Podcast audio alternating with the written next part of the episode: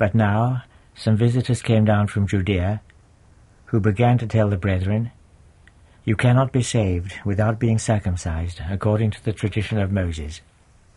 Paul and Barnabas were drawn into a great controversy with them, and it was decided that Paul and Barnabas and certain of the rest should go up to see the apostles and presbyters in Jerusalem about this question. So the church saw them on their way, and they passed through Phoenicia and Samaria, relating how the Gentiles were turning to God, and so brought great rejoicing to all the brethren. When they reached Jerusalem, they were welcomed by the church and by the apostles and presbyters, and they told them of all that God had done to aid them. But some believers who belonged to the party of the Pharisees came forward and declared, "They must be circumcised. We must call upon them to keep the law of Moses." When the apostles and presbyters assembled to decide about this matter, there was much disputing over it, until Peter rose and said to them, "Brethren, you know well enough how from early days it has been God's choice that the Gentiles should hear the message of the gospel from my lips, and so learn to believe. God, who can read men's hearts, has assured them of his favour by giving the Holy Spirit to them as to us. He would not make any difference between us and them. He had removed all the uncleanness from their hearts when he gave them faith. How is it then that you would now call God in question by putting a yoke on the necks of the disciples, such as we and our fathers have been too weak to bear? It is by the grace of our Lord Jesus Christ that we hope to be saved, and they no less." Then the whole company kept silence and listened to Barnabas and Paul describing all the signs and wonders God had performed among the Gentiles by their means. And when they had finished speaking, James answered thus, "Listen, brethren, to what I have to say. Simon has told us how for the first time God has looked with favour on the Gentiles, and chosen from among them a people dedicated to his name. This is in agreement with the words of the prophets, where it is written, 'Afterwards I will come back and build up again David's tabernacle that has fallen. I will build up his ruins and raise it afresh, so that all the rest of mankind may find the Lord, all those Gentiles among whom my name is named, says the Lord, who is the doer of all this.'" God has known from all eternity what he does today, and so I give my voice for sparing the consciences of those Gentiles who have found their way to God, only writing to bid them abstain from what is contaminated by idolatry, from fornication, and from meat which has been strangled or has the blood in it. As for Moses, ever since the earliest times he's been read Sabbath after Sabbath in the synagogues, and has preachers in every city to expound him. Thereupon it was resolved by the apostles and presbyters, with the agreement of the whole church, to choose out some of their own number and dispatch them to Antioch with Paul and Barnabas, namely Judas, who was called Barsabas, and Silas, who were leading men among the brethren. And they sent by their hands this message in writing: "To the Gentile brethren in Antioch, Syria, and Cilicia, their brethren, the apostles and presbyters, send greeting. We hear that some of our number who visited you have disquieted you by what they said, unsettling your consciences, although we had given them no such commission. And therefore, meeting together with common purpose of heart, we have resolved to send you chosen messengers, in company with our well-beloved Barnabas and Paul, men who have staked their lives for the name of our Lord Jesus Christ. We have given this commission to Judas and Silas, who will confirm the message by word of mouth. It is the Holy Spirit's pleasure and ours that no burden should be laid upon you beyond these which cannot be avoided. You are to abstain from what is sacrificed to idols, from blood meat, and meat which has been strangled, and from fornication. If you keep away from such things, you will have done your part. Farewell." So they took their leave and went down to Antioch, where they called the multitude together and delivered the letter to them. And they, upon reading it, were rejoiced at this encouragement. Judas and Silas, for they were prophets too, said much to encourage the brethren and establish their faith. They stayed there for some time before the brethren let them go home in peace to those who had sent them. But Silas had a mind to remain there, so Judas went back alone to Jerusalem. Paul and Barnabas waited at Antioch, teaching and preaching God's word, with many others to help them. And then, after some days, Paul said to Barnabas, "Let us go back and visit the brethren in all the cities where we have preached the word of the Lord, to see how they are doing." And Barnabas was for taking John, also called Mark, with them. But Paul said, "Here was a man who left them when they reached Pamphylia and took no part with them in the work. It was not right to admit such a man to their company." So sharp was their disagreement that they separated from each other. Barnabas took Mark with him and sailed off to Cyprus, while Paul chose Silas for his companion and went on his journey, commended by the brethren to the Lord's grace. And he travelled all through Syria and Cilicia, establishing the churches in the faith, and bidding them observe the commands which the apostles and presbyters had given.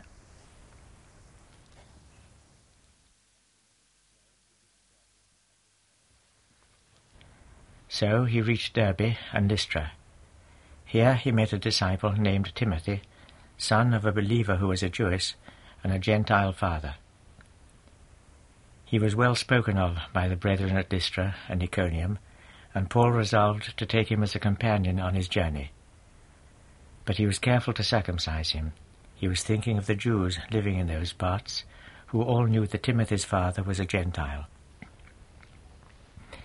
As they passed from city to city, they recommended to their observance the decree laid down by the apostles and presbyters at Jerusalem. They found the churches firmly established in the faith, and their numbers daily increasing. Thus they passed through Phrygia and the Galatian country. The Holy Spirit prevented them from preaching the word in Asia. Then, when they'd come as far as Mysia on their journey, they planned to enter Bithynia, but the Spirit of Jesus would not allow it. So they crossed Mysia and went down to the sea at Troas. Here Paul saw a vision in the night. A certain Macedonian stood by him in entreaty and said, "Come over into Macedonia and help us." That vision once seen, we were eager to sail for Macedonia. Monsignor Knox puts in a footnote here. He says, "It is evident from this verse that Saint Luke himself joined Saint Paul about the time when he reached Troas." I go back to the text. That vision once seen, we were eager to sail for Macedonia. We concluded that God had called us there to preach to them. So we put out from Troas, made a straight course to Samothrace, and next day to Neapolis. Thence we reached Philippi, which is a Roman colony and the chief city in that part of Macedonia. In this city we remained for some days, conferring together. On the Sabbath day we went out beyond the city gates by the riverside, a meeting place, we were told, for prayer, and we sat down and preached to the women who had assembled there. One of those who were listening was a woman called Lydia, a purple seller from the city of Thyatira, and a worshipper of the true God. And the Lord opened her heart so that she was attentive to Paul's preaching. She was baptized with all her household, and she was urgent with us.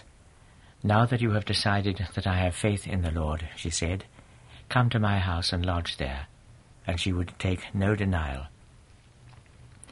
And now, as we were on our way to the place of prayer, we chanced to meet a girl who was possessed by a divining spirit.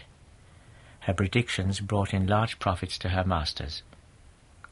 This girl used to follow behind Paul and the rest of us, crying out, "These men are the servants of the Most High God. They are proclaiming to us the way of salvation." And when she had done this for a number of days, Paul was distressed by it. He turned round and said to the spirit, "I command thee to come out of her, in the name of our Lord Jesus Christ." And there and then it came out of her. Her masters, who saw that all their hopes of profit had vanished, took hold of Paul and Silas and dragged them off to justice in the marketplace. When they brought them before the magistrates, they said, "These men, Jews by origin, are disturbing the peace of our city. They are recommending customs which it's impossible for us, as Roman citizens, to admit or to observe." The crowd gathered round to join in the accusation, and the magistrates, tearing their clothes off them, gave orders that they should be beaten. Then, when they had inflicted many lashes on them, put them in prison, and bade the jailer keep them in safe custody. Thus instructed, he put them in the inner ward, and secured their feet in the stocks. At midnight, Paul and Silas were at their prayers, praising God, while the prisoners listened to them. And all at once there was a violent earthquake, so that the foundations of the prison rocked, whereupon every door opened, and every man's chains were undone.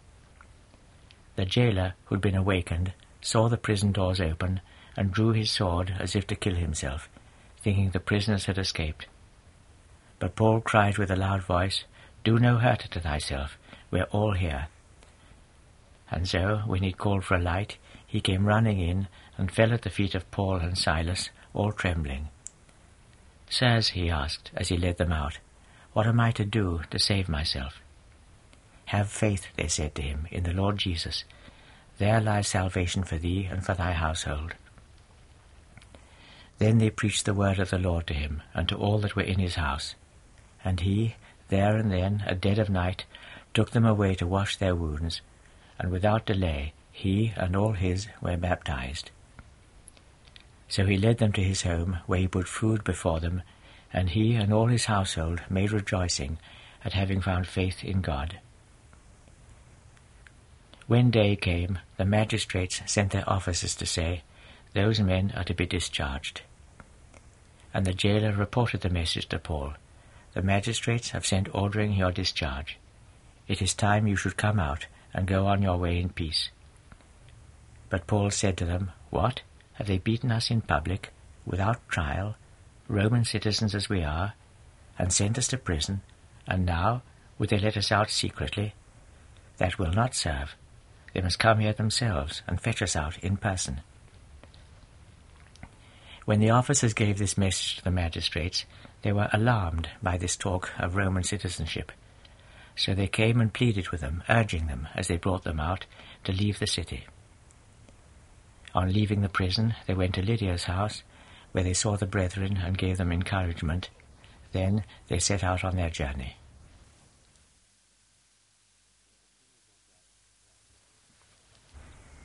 They continued their journey through Amphipolis and Apollonia, and so reached Thessalonica. Here the Jews had a synagogue, and Paul, as his custom was, paid them a visit there. Over a space of three Sabbaths he reasoned with them out of the Scriptures, expounding these and bringing proofs from them that the sufferings of Christ and his rising from the dead were foreordained. "The Christ," he said, "is none other than the Jesus whom I am preaching to you." Some of them were convinced, and threw in their lot with Paul and Silas. A great number of those Gentiles who worship the true God, and not a few of the leading women. The Jews were indignant at this, and they found confederates among the riffraff of the marketplace to make a disturbance and throw the city into an uproar. Then they made a sudden descent on Jason's house. Monsignor Knox has put in a footnote here. Jason was perhaps a person well known in the early church, since his name is thus introduced without further explanation. It is not certain whether he was the Jason mentioned in Romans chapter sixteen, verse twenty-one, then living at Rome, where the Acts were probably written. I'll go back to the text. Then they made a sudden descent on Jason's house, in the hope of bringing Paul and Silas out into the presence of the people. But as they could not find them, they dragged Jason and some of the brethren before the city council, crying out, "Here they are, the men who are turning the state upside down. They have come here too, and Jason has given them hospitality. All these folk defy the edicts of Caesar. They say there is another king, one Jesus." Both the crowd and the city council took alarm at hearing this, and they demanded bail from Jason and the others before they would let them go. Thereupon the brethren sent Paul and Silas away by night to Berea, where, as soon as they arrived, they made their way to the Jewish synagogue. These were of a better breed than the Thessalonians. They welcomed the word with all eagerness, and examined the Scriptures day after day to find out whether all this was true, so that many of them learnt to believe, as certain Greek women of fashion did, and not a few of the men as well. But now some of the Thessalonian Jews, hearing that the word of God had been preached by Paul at Berea too, came on there to upset and disturb the minds of the multitude. Whereupon the brethren sent Paul away to continue his journey up to the coast. Silas and Timothy remained there still. Those who were escorting Paul on his journey saw him as far as Athens, and then left him, with instructions for Silas and Timothy to rejoin him as soon as possible. And while Paul was waiting for them in Athens, his heart was moved within him to find the city so much given over to idolatry. And he reasoned not only in the synagogue with Jews and worshippers of the true God, but in the marketplace with all he met. He encountered philosophers, Stoics, and Epicureans, some of whom asked, "What can his drift be, this dabbler?" While others said, "He would appear to be proclaiming strange gods," because he preached to them about Jesus and resurrection. So they took him by the sleeve and led him up to the Areopagus. "May we ask," they said, "what this new teaching is thou art delivering? Thou dost introduce terms which are strange to our ears. Pray let us know what may be the meaning of it." No townsman of Athens or stranger visiting it has time for anything else than saying something new or hearing it said. So Paul stood up in full view of the Areopagus and said, "Men of Athens, wherever I look, I find you scrupulously religious. Why, in examining your monuments as I passed by them, I found among others an altar which bore the inscription, 'To the unknown God.' And it is this unknown object of your devotion that I am revealing to you. The God who made the world and all that is in it, that God who is Lord of heaven and earth, does not dwell in temples that our hands have made. No human handicraft can do him service, as if he stood in need of anything, he who gives to all of us life and breath and all we have. It is he who has made of one single stock all the nations that were to dwell over the whole face of the earth. And he has given to each the cycles it was to pass through and the fixed limits of its habitation, leaving them to search for God. Would they somehow grope their way towards him? Would they find him? And yet, after all, he is not far from any one of us. It is in him that we live and move and have our being. Thus, some of your own poets have told us, 'For indeed we are his children.' Why then, if we are the children of God, we must not imagine that the divine nature can be represented in gold or silver or stone carved by man's art and thought. God has shut his eyes to these passing follies of ours. Now he calls upon all men everywhere to repent, because he has fixed a day when he will pronounce just judgment on the whole world. And the man whom he has appointed for that end, he has accredited to all of us by raising him up from the dead." When resurrection from the dead was mentioned, some mocked, while others said, "We must hear more from thee about this." So Paul went away from among them. But there were men who attached themselves to him and learnt to believe, among them Dionysius the Areopagite, and so did a woman called Damaris, and others with them.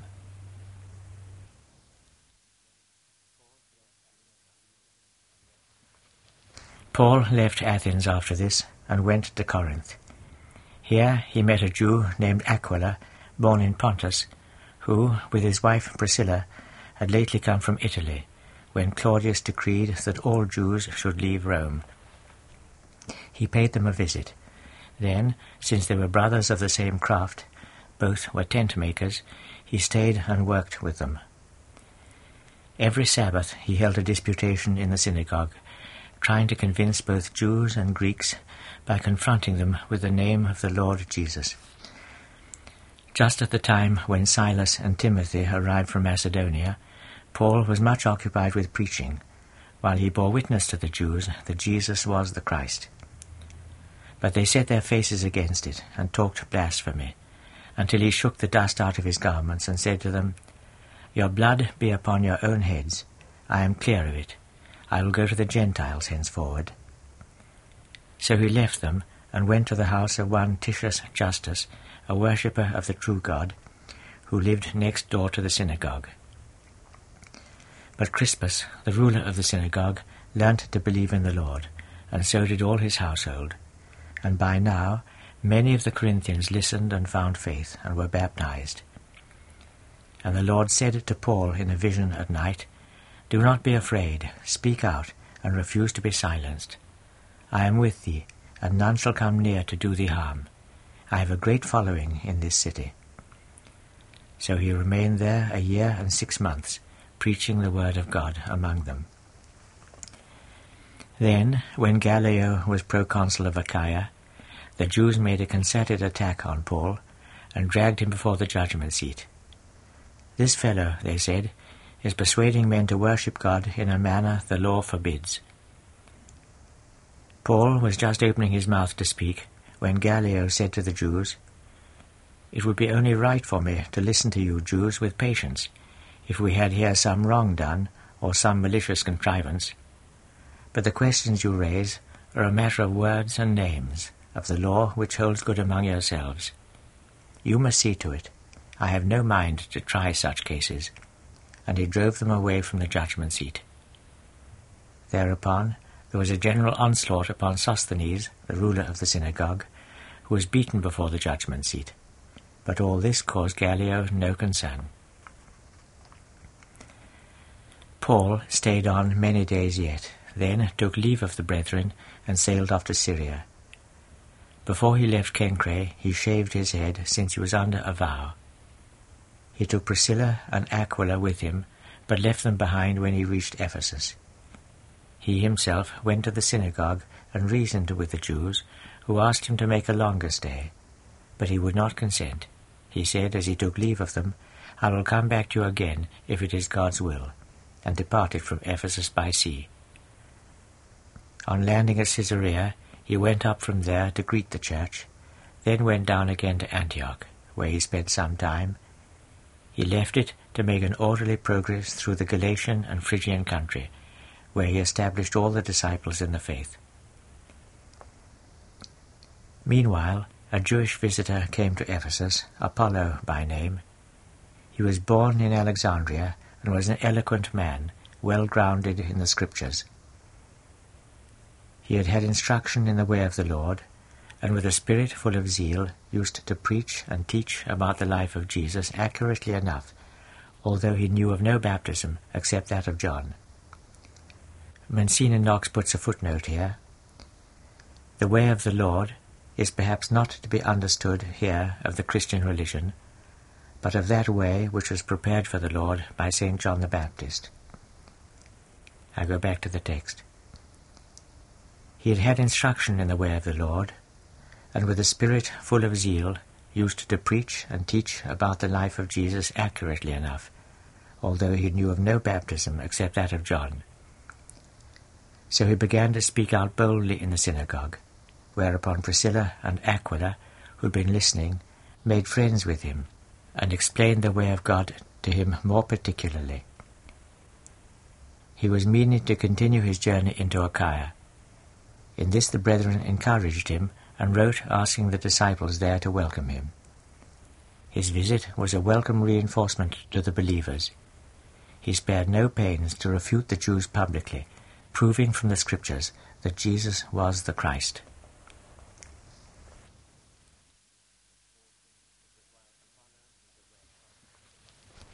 It was while Apollo was away at Corinth that Paul finished his journey through the inland country and came to Ephesus.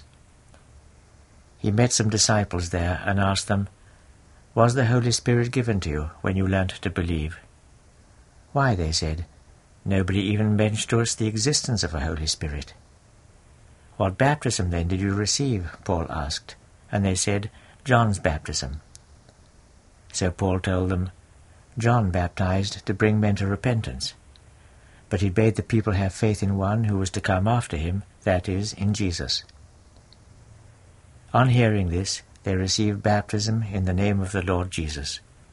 And when Paul laid his hands upon them, the Holy Spirit came down on them, and they spoke with tongues and prophesied.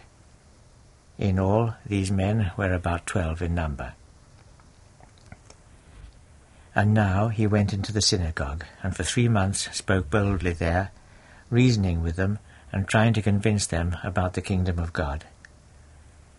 But since there were some who hardened their hearts and refused belief, discrediting the way of the Lord in the eyes of the multitude, he left them and withdrew his own disciples, holding disputations daily in the school of a certain Tyrannus.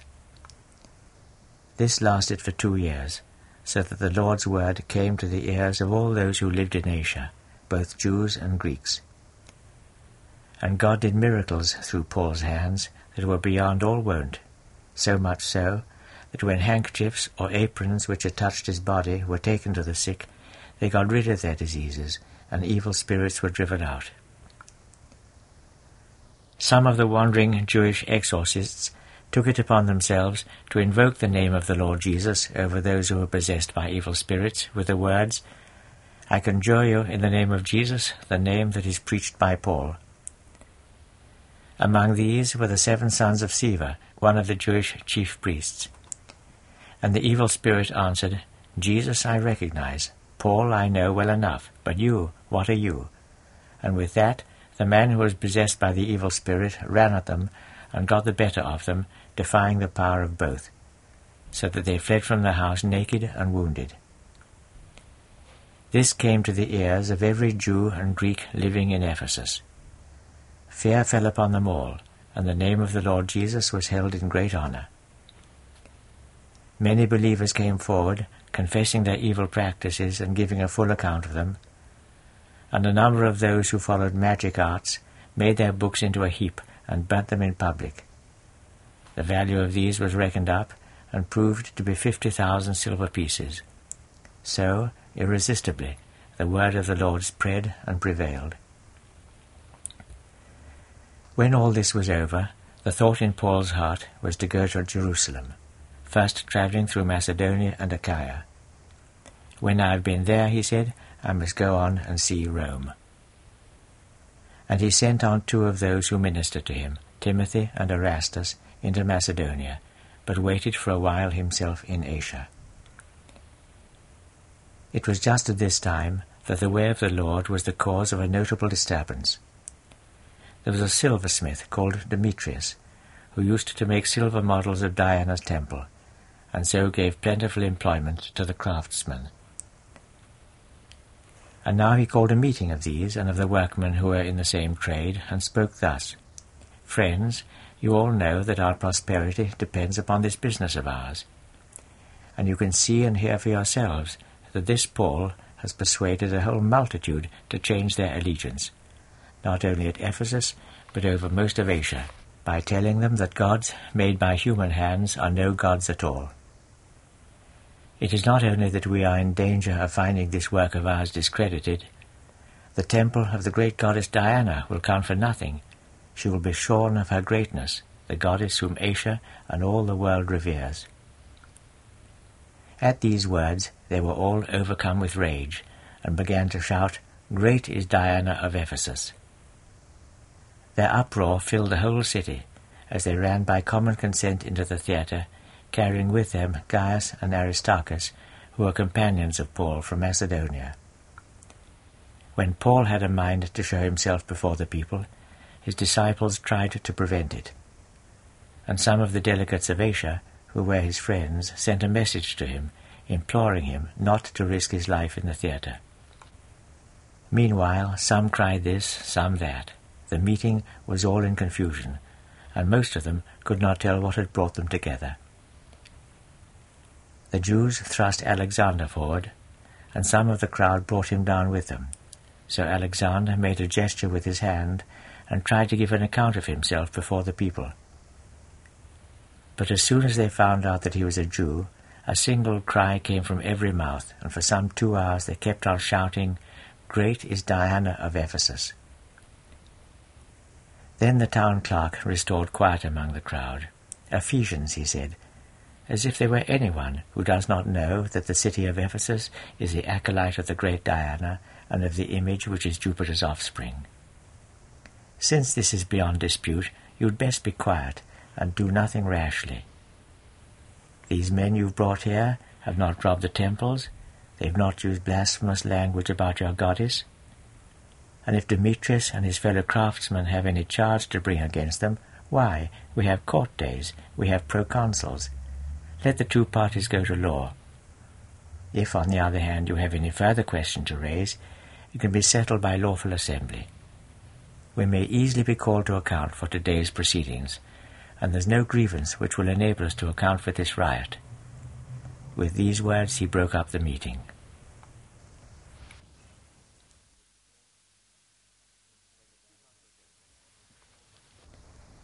When the tumult was over, Paul summoned his disciples to rally their spirits and bid them farewell, and set out on his journey into Macedonia. He passed through all that region and gave them much encouragement. Then he entered Greece. When he had stayed three months there, he was meaning to take ship for Syria, but finding that the Jews were plotting against him, he resolved to go back again through Macedonia. He was accompanied as far as Asia by Sopater, son of Pyrrhus from Berea, Aristarchus and Secundus from Thessalonica, Gaius from Derbe, Timothy, and two friends from Asia, Tychicus and Trophimus. These went on first and waited for us at Troas. As soon as the time of unleavened bread was over, we set sail from Philippi and took five days to reach them at Troas, where we spent seven days. When the new week began, we had met for the breaking of bread, and Paul was preaching to them. He meant to leave them next day, and he continued speaking till midnight. There were many lamps burning in the upper room where we had met, and a young man called Eutychus, who was sitting in the embrasure of the window, was overcome by deep sleep. As Paul still went on preaching, sleep weighed him down, and he fell from the third story to the ground, where he was taken up dead. Paul went down, bent over him, and embraced him. Then he said, "Do not disturb yourselves, his life is yet in him." And so he went up again and broke bread and ate. Afterwards he talked with them for some time until dawn came, when he left. And the boy was taken home alive, to their great comfort. For ourselves we took ship and sailed to Assos, where we were to take Paul on board. He had arranged this because he himself meant to go across by land. So at Assos we met him and took him on board and journeyed to Mytilene. Sailing thence, we reached a point opposite Chios the following day. On the next, we put in at Samos, and arrived on the third at Miletus. Paul had made up his mind to sail past Ephesus, for fear of having to waste time in Asia. He was eager, if he found it possible, to keep the day of Pentecost at Jerusalem. From Miletus, he sent a message to Ephesus, summoning the presbyters of the church there. And when they'd come out to him and gathered round him, he said to them, "You yourselves can testify how I have lived among you since the first day when I set foot in Asia, serving the Lord in all humility, not without tears over the trials which beset me through the plots of the Jews, and how I have never failed you when there was any need of preaching to you or teaching you, whether publicly or house by house. I have proclaimed both to Jew and to Greek repentance before God and faith in our Lord Jesus Christ. Now, a prisoner in spirit, I am going up to Jerusalem, knowing nothing of what is to befall me there. Only as I go on from city to city, the Holy Spirit assures me that at Jerusalem bondage and affliction await me. I care nothing for all that. I do not count my life precious compared with my work, which is to finish the course I run, the task of preaching which the Lord Jesus has given me in proclaiming the good news of God's grace. Here then I stand, well knowing that you will not see my face again, you among whom I came and went, preaching the kingdom of God." Mancini Knox puts in a footnote here. It seems likely, from several references in the epistles, that Saint Paul was at Ephesus again after the end of his first captivity. If so, it is clear that he speaks here only of human probabilities, not foreseeing his release. All he knew by revelation was that he was to be imprisoned. I go on with the text. "And I ask you to bear me witness today that I have no man's blood on my hands. I have never shrunk from revealing to you the whole of God's plan. Keep watch, then, over yourselves and over God's church, in which the Holy Spirit has made you bishops. You are to be the shepherds of that flock which he won for himself at the price of his own blood. I know well that ravening wolves will come among you when I am gone, and will not spare the flock. There will be men among your own number who will come forward with a false message and find disciples to follow them. Be on the watch, then. Do not forget the three years I spent instructing every one of you continually and with tears. Now, as then, I commend you to God and to his gracious word, that can build you up and give you your allotted place among the saints everywhere. I've never asked for silver or gold or clothing from any man. You will bear me out that these hands of mine have sufficed for all that I and my companions needed. Always I have tried to show you that it is our duty so to work and be the support of the weak, remembering the words spoken by the Lord Jesus himself, 'It is more blessed to give than to receive.'"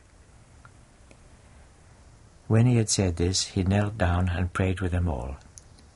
They all wept abundantly and embraced Paul and kissed him, grieving most over what he had said about never seeing his face again, and so they escorted him to the ship.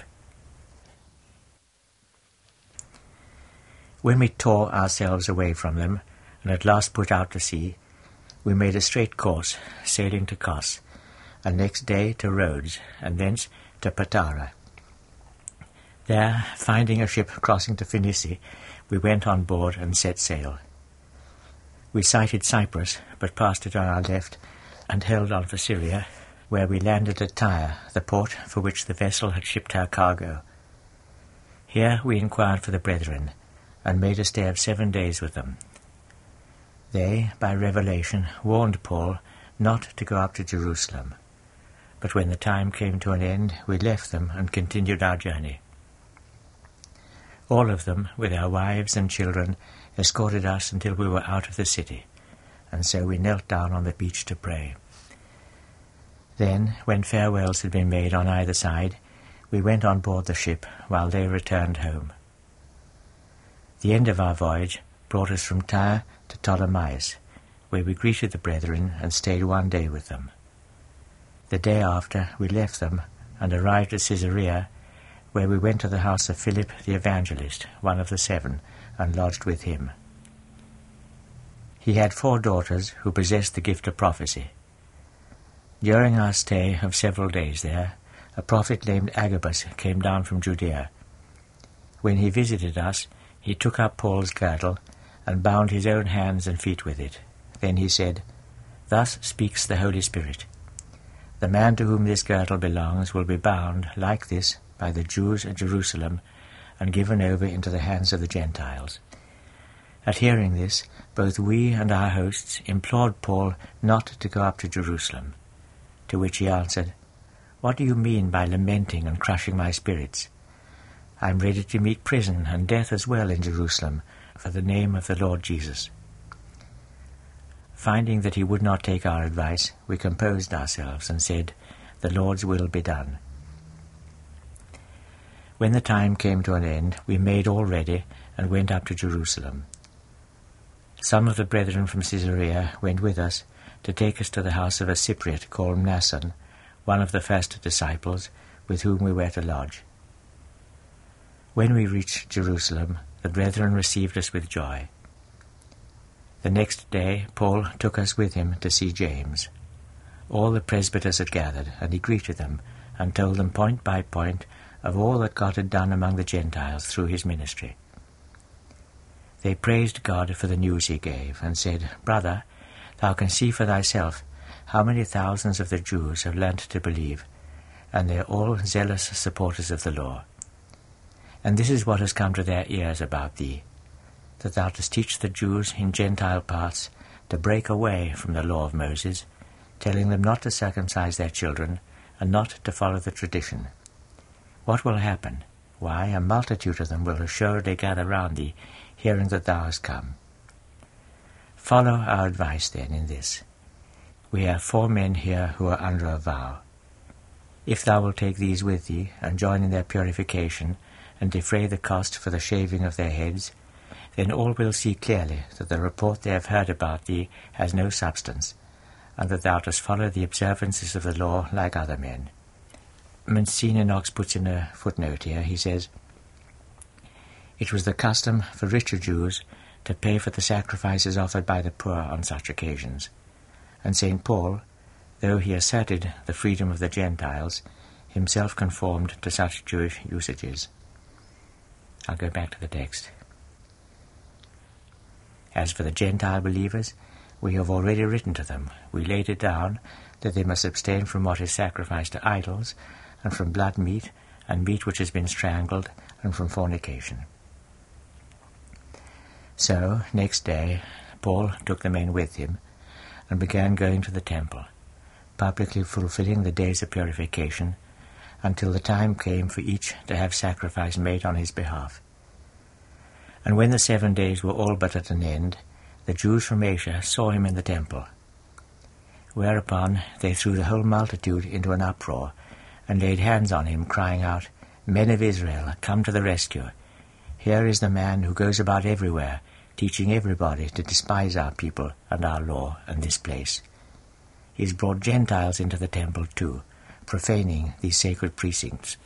They had seen Trophimus, who was from Ephesus, in the city with him, and it was he whom they suspected Paul of introducing into the temple. The whole city was in a commotion, and the common folk ran up from all sides. They seized Paul and dragged him out of the temple, upon which the gates were shut. And they were preparing to kill him, when word came to the captain of the garrison that the whole of Jerusalem was in an uproar. He at once summoned his troops with their officers, and swept down upon them. And at the sight of the captain with his troops, they left off beating Paul.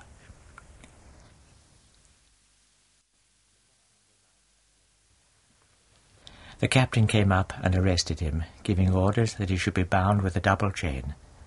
Then he asked who he was and what he had done. But some of the crowd were shouting this and some that, and it was impossible to find out the truth amidst the clamour. So he gave orders that Paul should be taken to the soldiers' quarters.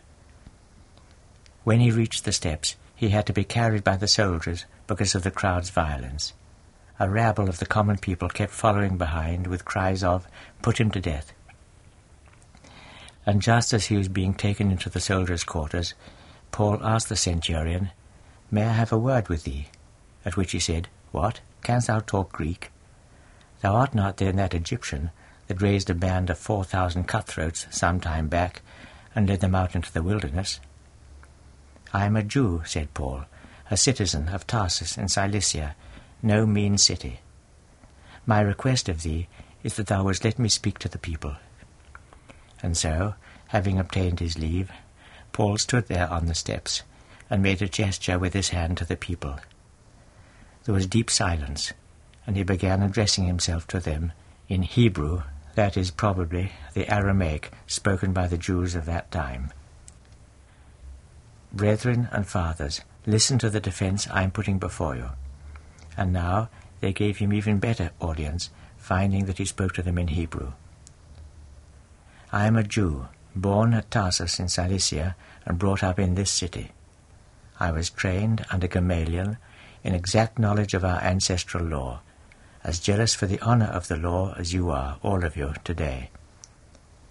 I persecuted this way to the death, putting men and women in chains and handing them over to the prisons.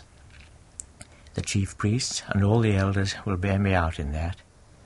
It was from them that I was carrying letters to their brethren when I was on my way to Damascus, to make fresh prisoners there, and bring them to Jerusalem for punishment.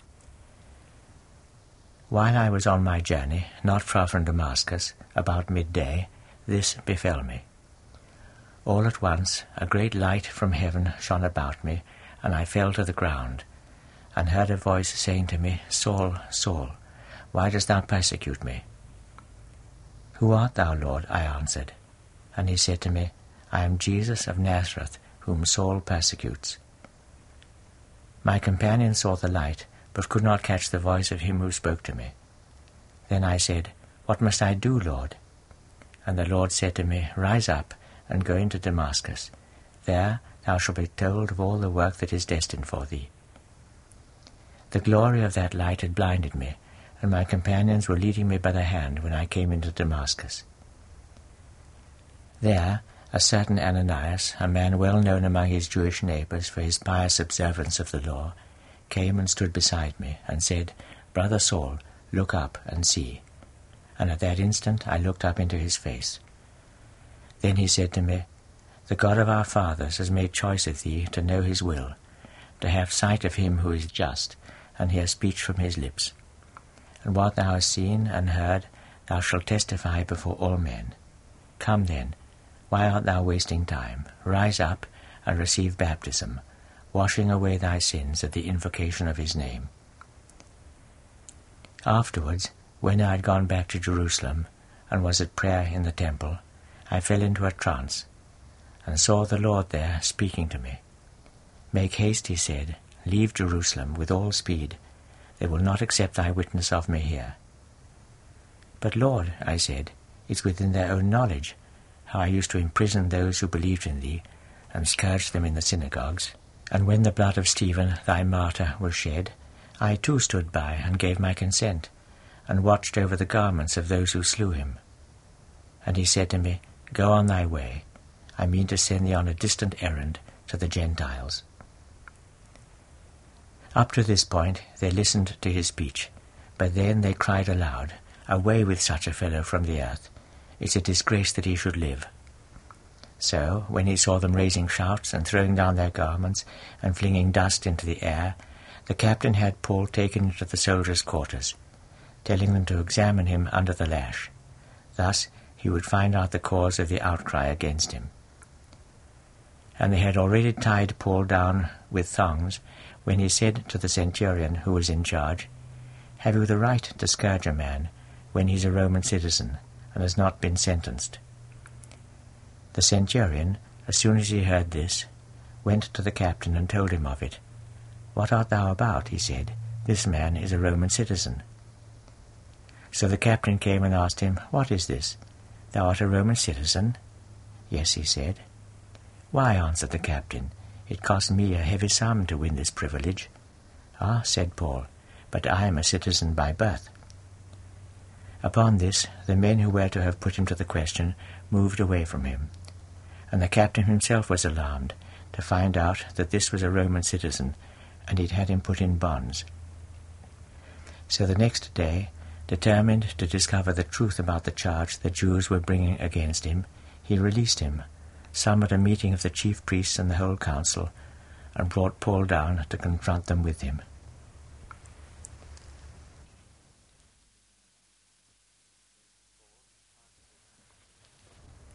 Paul fastened his eyes on the council and said, Brethren, all my life I have behaved myself with full loyalty of conscience towards God. At this, the high priest Ananias bade those who were standing near smite him on the mouth. Then Paul said to him, It is God that will smite thee, for the whitened wall thou art. Thou art sitting there to judge me according to the law, and wilt thou break the law by ordering them to smite me? What, said the bystanders, wouldst thou insult God's high priest? And Paul said, Brethren, I could not tell that it was the high priest. To be sure, it's written, Thou shalt not speak ill of him who rules thy people. A footnote here from Monsignor Knox. It seems likely that Saint Paul, looking round the council to see what faces he could recognize, heard the high priest's interruption without seeing who the speaker was. I go on with the text. And now, finding that there were two factions among them, one of the Sadducees and the other of the Pharisees, Paul cried out in the council, "Brethren, I am a Pharisee, and my fathers were Pharisees before me. And I am standing on my trial, because I am one who hopes for the resurrection of the dead." When he said this, a dissension arose between the Pharisees and the Sadducees, and the assembly was in two minds. The Sadducees will have it that there's no resurrection, that there are no angels or spirits, whereas the Pharisees believe in both. So that a great clamour followed, and some of the Pharisees came forward to protest. "We cannot find any fault in this man," they said. "Perhaps he has had a message from a spirit or an angel." Then dissension rose high, and the captain, who was afraid that they would tear Paul in pieces, ordered his troops to come down and rescue Paul from their midst, and bring him safe to the soldiers' quarters. On the next night the Lord came to his side and told him, "Do not lose heart. Thou hast done with bearing me witness in Jerusalem, and now thou must carry the same witness to Rome."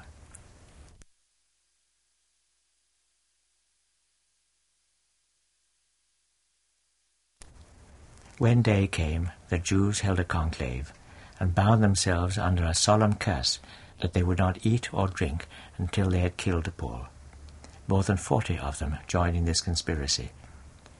So they went to the chief priests and elders and told them, "We have bound ourselves under a solemn curse not to take food until we've killed Paul.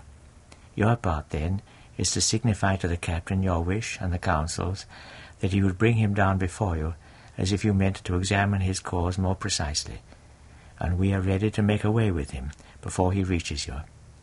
Paul's sister had a son who heard of this ambush being laid, and he went to the soldiers' quarters and gave news of it to Paul, whereupon Paul had one of the centurions brought to him and said, "Take this young man to the captain, he has news to give him." So he bade him follow and took him to the captain. "The prisoner Paul," he said, "had me summoned, and asked me to take this young man into thy presence. He has a message for thee." And the captain, taking him by the hand and drawing him aside, asked, "What is the news thou bringest me?" "The Jews," he said, "have formed this design. They will ask thee to bring Paul down before the council tomorrow, as if they meant to examine his cause more precisely. Do not listen to them. Some of them will be lying in ambush for him, more than forty in number. They have sworn not to eat or drink until they have made away with him. Even now they are in readiness, only waiting for thy consent." Thereupon the captain dismissed the young man, warning him not to let anyone know that he had revealed this secret to him. Then he summoned two of the centurions and told them, "You are to have two hundred men from the cohort ready to march to Caesarea with seventy horsemen and two hundred spearmen. They will set out at the third hour of the night. And you must provide beasts so that they can mount Paul and take him safely to the governor Felix. He was afraid that the Jews might seize on Paul and kill him, and that he himself might be falsely accused of taking a bribe from them." He also wrote a letter with these contents: "Claudius Lysias, to His Excellency Felix, the governor, sends greeting. Here is a man whom the Jews seized and set about killing him. But I came up with my men and rescued him, learning that he was a Roman citizen. Since I had a mind to discover what complaint it was they had against him, I took him down into the presence of their council. But I found that the accusation was concerned with disputes about their own law, and that he was charged with nothing that deserved death or imprisonment. And now, since I have information of a plot which they have laid against him, I am sending him to thee, telling his accusers at the same time that they must plead their cause before thee. Farewell." The soldiers, obeying their orders, took Paul with them, and conducted him, travelling all night, to Antipatris. Next day they left the horsemen to accompany him, and went back to their quarters. The horsemen, upon reaching Caesarea, delivered the letter to the governor, and brought Paul too into his presence. So the governor read the letter, asked from what province he came, and was told from Cilicia. Then he said, "I will give thee a hearing when thy accusers too are present." And he gave orders that he should be kept safe in Herod's palace.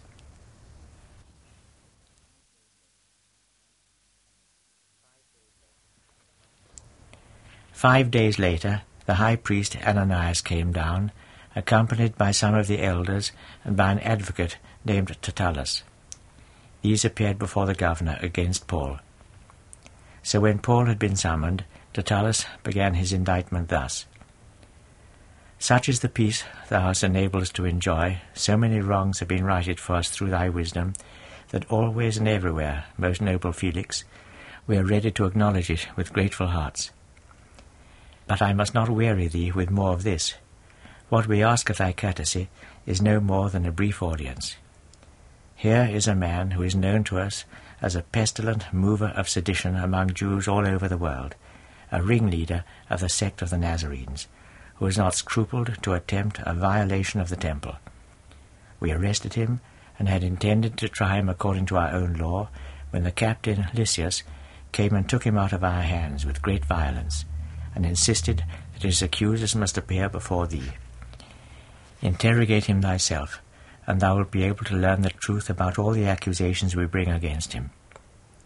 And the Jews, for their part, supported the indictment, alleging that all this was the truth.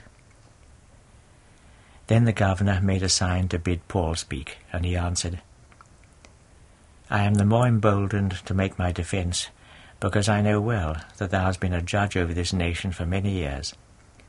Thou hast the means of assuring thyself that it is only twelve days since I came up to Jerusalem to worship there.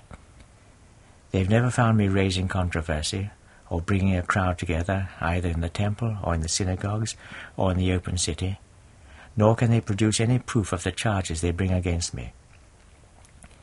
But this I admit to thee, that in worshipping God, my Father, I follow what we call the Way, and they call a sect. I put my trust in all that is written in the law and the prophets, sharing before God the hope they have too, that the dead will rise again, both just and unjust. To that end I, like them, am at pains to keep my conscience clear of offence towards God or man at all times. After some years' absence, I came up to bring alms to the men of my own race and certain offerings. It was when I had just made these offerings and had been purified in the temple that I was found there, no crowd about me, no rioting. By whom? By some Jews from Asia, who ought to be here, standing in thy presence, if they had any quarrel with me. In default of that, it is for those who are here to give their own account of what blame they found in me when I stood before the council, unless it were over one single utterance, when I cried out, standing there among them, 'If I am on my trial before you today, it is because of the resurrection of the dead.'" Felix, who had full information about this Way, reserved judgment. "I will give you a hearing," he said, "when Lysias the captain has come down here." And he gave orders to the centurion that Paul was to be kept safely, but left at his ease, and that any of his friends should be given liberty to minister to him. And some days afterwards, when Felix was there with his wife Drusilla, who was a Jewess, he sent for Paul and listened to his message about faith in Jesus Christ. When he spoke of justice and continence and of the judgment that is to come, Felix was terrified. "No more of this for the present," he said. "I will send for thee when I can find leisure." At the same time, he hoped that Paul would offer him a bribe, and for that reason sent for him often and courted his company. So two years passed. Then Porcius Festus came as successor to Felix, and Felix, who wished to ingratiate himself with the Jews, left Paul in prison.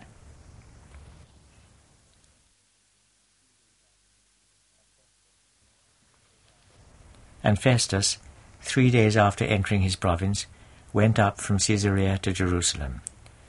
Here the high priest and the leaders of the Jews put before him their case against Paul, and were urgent with him, asking as a favour that he would summon Paul to Jerusalem. Meanwhile they were preparing an ambush so as to make away with him on the journey. But Festus answered that Paul was in safekeeping in Caesarea. He himself would be removing there as soon as possible. "Let those of you who are men of influence," he said, "travel down with me and bring your charges against this man, if you have anything against him." So when he had spent a week with them, or ten days at most, he went down to Caesarea, and next day, sitting on the judgment seat, he gave orders for Paul to be brought in. When he appeared, there were the Jews who'd come down from Jerusalem standing round him and bringing many grave accusations against him, which they could not prove. While Paul said in his defense, "I have committed no crime against the Jewish law, or against the temple, or against Caesar." But Festus had a mind to ingratiate himself with the Jews, so he answered Paul thus, "Art thou ready to go up to Jerusalem and meet these charges before me there?" Upon which Paul said, "I am standing at Caesar's judgment seat, where I have a right to be tried. As for the Jews, I have done them no wrong, as thou knowest well enough. If I am guilty, if I have done something which deserves death, I do not ask for reprieve. If their charges are without substance, no one has a right to make them a present of my life. I appeal to Caesar." Then Festus conferred with his council and answered, "Hast thou appealed to Caesar? To Caesar thou shalt go."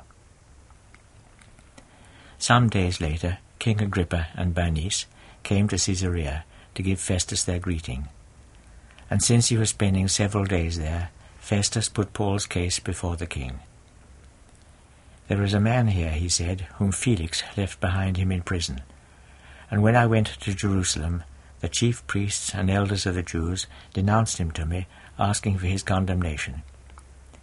I replied that it is not the Roman custom to pronounce a condemnation until the accused man has been confronted with his accusers and been given the opportunity to clear himself of the charge. So they came here with me, and I did not keep them waiting. The next day, sitting on the judgment seat, I gave orders for the man to be brought in. His accusers, as they stood round him, could not tax him with any criminal offence, such as I had expected.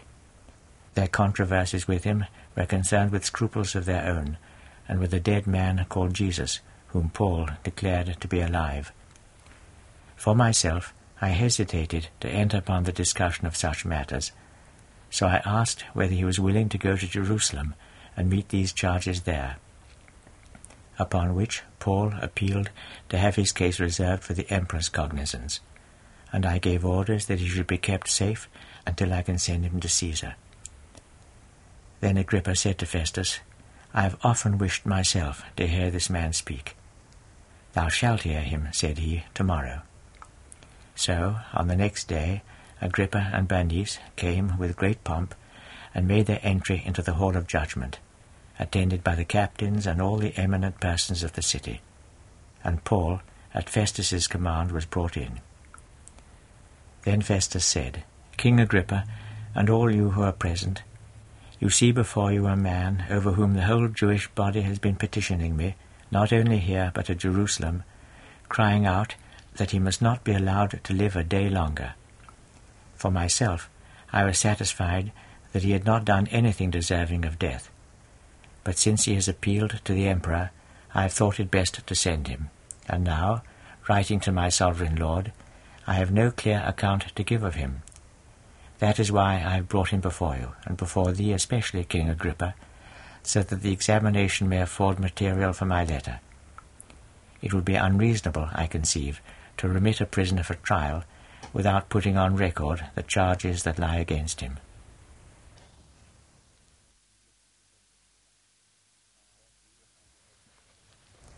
Then Agrippa said to Paul, "Thou art free to give an account of thyself." And Paul, stretching out his hand, began his defence. "King Agrippa, I count myself fortunate today to be defending myself against all the accusations of the Jews in thy presence. No one is more familiar than thou with the customs of the Jews and their controversies, and this makes me bold to ask thee for a patient audience. What my life was like when boyhood was over, spent from the first among my own people and in Jerusalem, all the Jews know. Their earliest memory of me, would they but admit it, is of one who lived according to the strictest tradition of observance we have, a Pharisee. And if I stand here on my trial, it is for my hope of the promise God made to our fathers. Our twelve tribes worship him ceaselessly, night and day, in the hope of attaining that promise. And this is the hope, my Lord King, for which the Jews call me to account. Why should it be beyond the belief of men such as thou art, that God should raise the dead? Well then, I thought it my duty to defy, in many ways, the name of Jesus the Nazarene. And that is what I did at Jerusalem. It was I, under powers granted me by the chief priests, who shut up many of the faithful in prison. And when they were done to death, I raised my voice against them. Often have I tried to force them into blaspheming by inflicting punishment on them in one synagogue after another. Nay, so unmeasured was my rage against them that I used to go to foreign cities to persecute them. It was on such an errand that I was making my way to Damascus, with powers delegated to me by the chief priests, when, journeying at midday, I saw, my Lord King, a light from heaven, surpassing the brightness of the sun, which shone about me and my companions. We all fell to the ground, and I heard a voice which said to me in Hebrew, Saul, Saul, why dost thou persecute me? This is a thankless task of thine, kicking against the goad. Who art thou, Lord? I asked. And the Lord said, I am Jesus, whom Saul persecutes. Rise up and stand on thy feet. I have shown myself to thee, that I may single thee out to serve me, as the witness of this vision thou hast had, and other visions thou wilt have of me. I will be thy deliverer from the hands of thy people, and of the Gentiles to whom I am now sending thee. Thou shalt open their eyes, and turn them from darkness to light, from the power of Satan to God, so that they may receive, through faith in me, remission of their sins, and an inheritance among the saints. Whereupon, King Agrippa, I did not show myself disobedient to the heavenly vision, first to those in Damascus, then in Jerusalem, then to all the country of Judea, then to the heathen. I preached repentance, bidding them turn to God, and so act as befits men who are penitent. That is why the Jews, when they caught me in the temple, tried to murder me. But thanks to God's help, I still stand here today, bearing my witness to small and great alike. Yet there's nothing in my message which goes beyond what the prophets spoke of, and Moses spoke of, as things to come, a suffering Christ, and one who should show light to his people and to the Gentiles, by being the first to rise from the dead. When Paul had proceeded so far with his defence, Festus said in a loud voice, Paul, thou art mad. They are driving thee to madness, these long studies of thine. But Paul answered, No, most noble Festus, I am not mad. The message which I utter is sober truth. The king knows about all this well enough. That is why I speak with such confidence in his presence.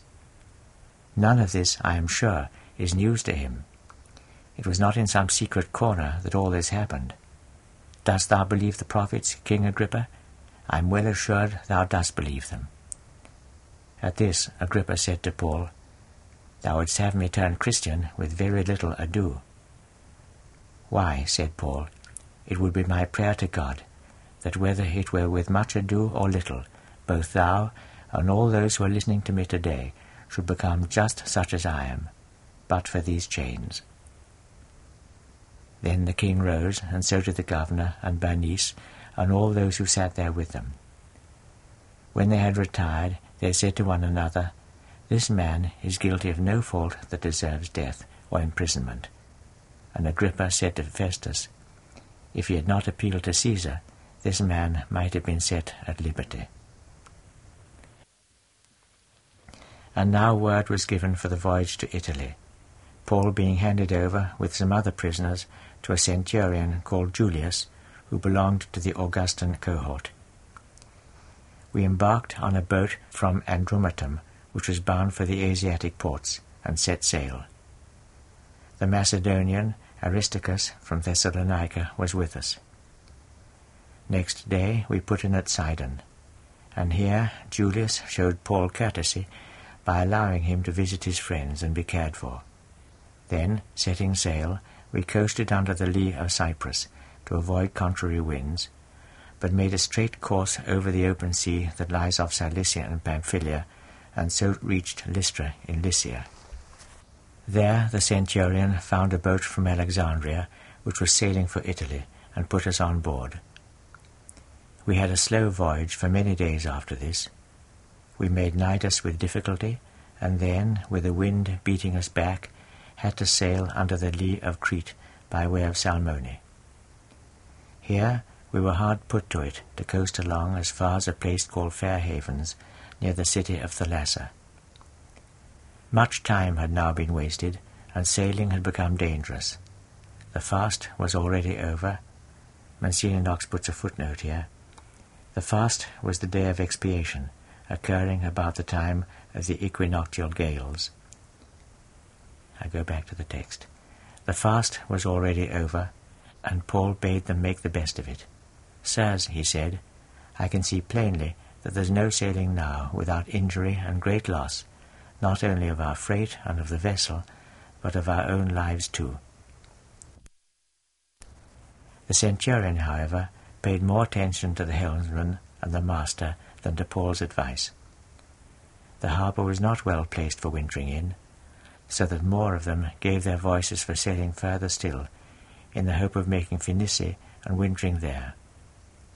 It is a harbour in Crete which faces in the direction of the southwest and northwest winds. A light breeze was now blowing from the south, so that they thought they had achieved their purpose, and coasted along Crete, leaving their anchorage at Assos. But it was not long before a gale of wind struck the ship, the wind called Oraculo.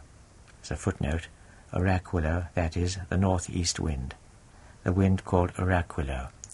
She was carried out of her course, and could make no head against the wind, so we gave up and let her drive.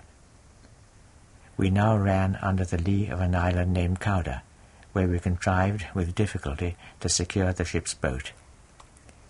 When it had been hoisted aboard, they strengthened the ship by passing ropes round her.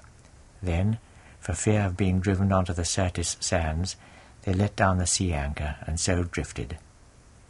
On the next day, so violently were we tossed about in the gale, they lightened ship, and on the third they deliberately threw the spare tackle overboard. For several days we saw nothing of the sun or the stars, and a heavy gale pressed us hard, so that we had lost by now all hope of surviving, and we were much in want of food. And now Paul stood up in their presence and said, "Sirs, you should have taken my advice. If you had not put out from Crete, you would have saved all this injury and damage. But I would not have you lose courage even now. There is to be no loss of life among you, only of the ship. An angel stood before me last night, sent by the God to whom I belong, the God whom I serve, and said, 'Have no fear, Paul, thou art to stand in Caesar's presence. And behold, God has granted thee the safety of all thy fellow voyagers.' Have courage then, sirs. I trust in God, believing that all will fall out as he has told me. Only we are to be cast up on an island." On the fourteenth night, as we drifted about in the Adriatic Sea, there's a footnote here, the Adriatic Sea, that is, the central Mediterranean in general. As we drifted about in the Adriatic Sea, the crew began to suspect, about midnight, that we were nearing land. So they took soundings and made it twenty fathom. Then they sounded again a short distance away and made it fifteen fathom. Afraid, therefore, that we might be cast ashore on some rocky coast, they let down four anchors from the stern and fell to wishing it were day. And now the sailors had a mind to abandon the ship and lowered the boat into the sea, pretending that they meant to lay out anchors from the bows. But Paul told the centurion and the soldiers, "These must stay on board, or there is no hope left for you." Whereupon the soldiers cut the boat's ropes away and let it drop. As day began to break, Paul entreated them all to take some food. "Today," he said, "is the fourteenth day you've been in suspense, and all that time gone hungry, neglecting to eat. Pray take some food then. It will make for your preservation. Not a hair of anyone's head is to be lost. And with that he took bread, and gave thanks to God before them all, and broke it, and began to eat. Thereupon they all found courage, and themselves took a meal. The whole number of souls on board was two hundred and seventy-six. So all ate till they were content, and afterwards they began to lighten the ship, throwing the corn into the sea. When day broke, they found that the coast was strange to them. But they sighted a bay with a sloping beach, and made up their minds, if it should be possible, to run the ship ashore there. They lifted the anchors and trusted themselves to the mercy of the sea, at the same time unlashing the tiller. Then they hoisted the foresail to the breeze and held on for the shore. But now, finding they were running into a cross sea, they grounded the ship where they were. The bows, which were stuck fast, felt no movement, but the stern began falling to pieces under the violence of the waves. Whereupon the soldiers would have killed the prisoners, for fear that any of them should dive overboard and escape. But the centurion balked them of their will, because he had a mind to keep Paul safe. He gave orders that those who could swim ashore should go overboard first and make their way to land. Of the rest, some were ferried across on planks, and some on the ship's wreckage. So it was that all reached land in safety.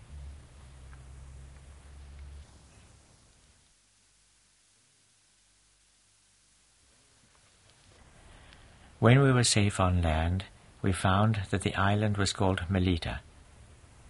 The kindness which the natives showed to us was beyond the ordinary. They welcomed us all by making a fire for us, because rain was coming on and it was cold. Paul had collected a bundle of faggots and had just put them on the fire when a viper, coming out to escape the heat, fastened on his hand. And the natives, when they saw the beast coiled round his hand, said to one another, "This must be some murderer. He has been rescued from the sea, but divine vengeance would not let him live." He, meanwhile, shook the beast into the fire and was none the worse. They still waited to see him swell up or fall down dead on a sudden, but when they'd waited a long time and found that there was nothing amiss with him, they changed their minds and declared that he must be a god. Among the estates in that part were some which belonged to the leading citizen of the island, a man named Publius, who took us in and for three days entertained us hospitably. And it so happened that Publius's father had taken to his bed, laid up with fever and dysentery. Paul, who had gone to visit him, laid his hands upon him with prayer and healed him. Whereupon all the other folk in the island, who were suffering from infirmities, came to him and found a cure. These paid us great honour, and when we embarked, they loaded us with all the supplies we needed. It was at the end of three months that we sailed in a ship from Alexandria, which had wintered at the island. Its sign was Castor and Pollux. We put in at Syracuse, where we waited for three days. Then we coasted round the further shore, and so arrived at Rhegium. When we had spent a day there, a south wind came on, and we made Puteoli on the second day out. Here we found some brethren, who prevailed on us to stay with them for a week, and so we ended our journey at Rome. The brethren there, who had heard our story, came out as far as Appius's Forum, and on to the Three Taverns to meet us. Paul gave thanks to God, and took courage when he saw them.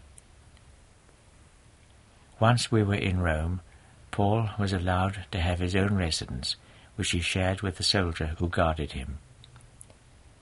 It was three days later that he called a meeting of the leading men among the Jews. When they had assembled, he told them, "Brethren, I am one who has done nothing to the prejudice of our people or of our ancestral customs, yet in Jerusalem they handed me over to the Romans as a prisoner. These, when they had examined me, had a mind to release me, since no capital charge lay against me. But the Jews cried out against it, and I was forced to appeal to Caesar. though it is not as if I had any fault to find with my own nation. That is why I have asked for the opportunity of seeing you and speaking to you. It's because I hope, as Israel hopes, that I wear this chain." At this they said to him, "We have not received any letter about thee from Judea, nor has any of the brethren come here with any ill report or hard words about thee. We ask nothing better than to hear what thy opinions are. All we know of this sect is that it is everywhere decried." So they made an appointment with him, and met him at his lodging in great numbers.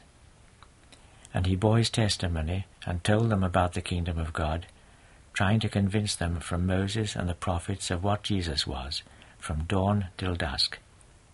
Some were convinced by his words, others refused belief, and they took their leave still at variance among themselves, but not till Paul had spoken one last word. It was a true utterance the Holy Spirit made to our fathers through the prophet Isaiah.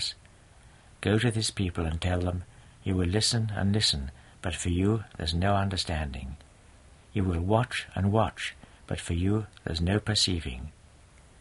The heart of this people has become dull, their ears are slow to listen, and they keep their eyes shut, so that they may never see with those eyes, or hear with those ears, or understand with that heart, and turn back to me, and win healing from me." Take notice, then, that this message of salvation has been sent by God to the Gentiles, and they, at least, will listen to it. So much he told the Jews, and then they left him, with much dissension among themselves. And for two whole years he lived in a lodging hired at his own expense, and welcomed all who came to visit him, proclaiming God's kingdom, and teaching them the truths which concern our Lord Jesus Christ, boldly enough, without let or hindrance. The end of the Acts of the Apostles.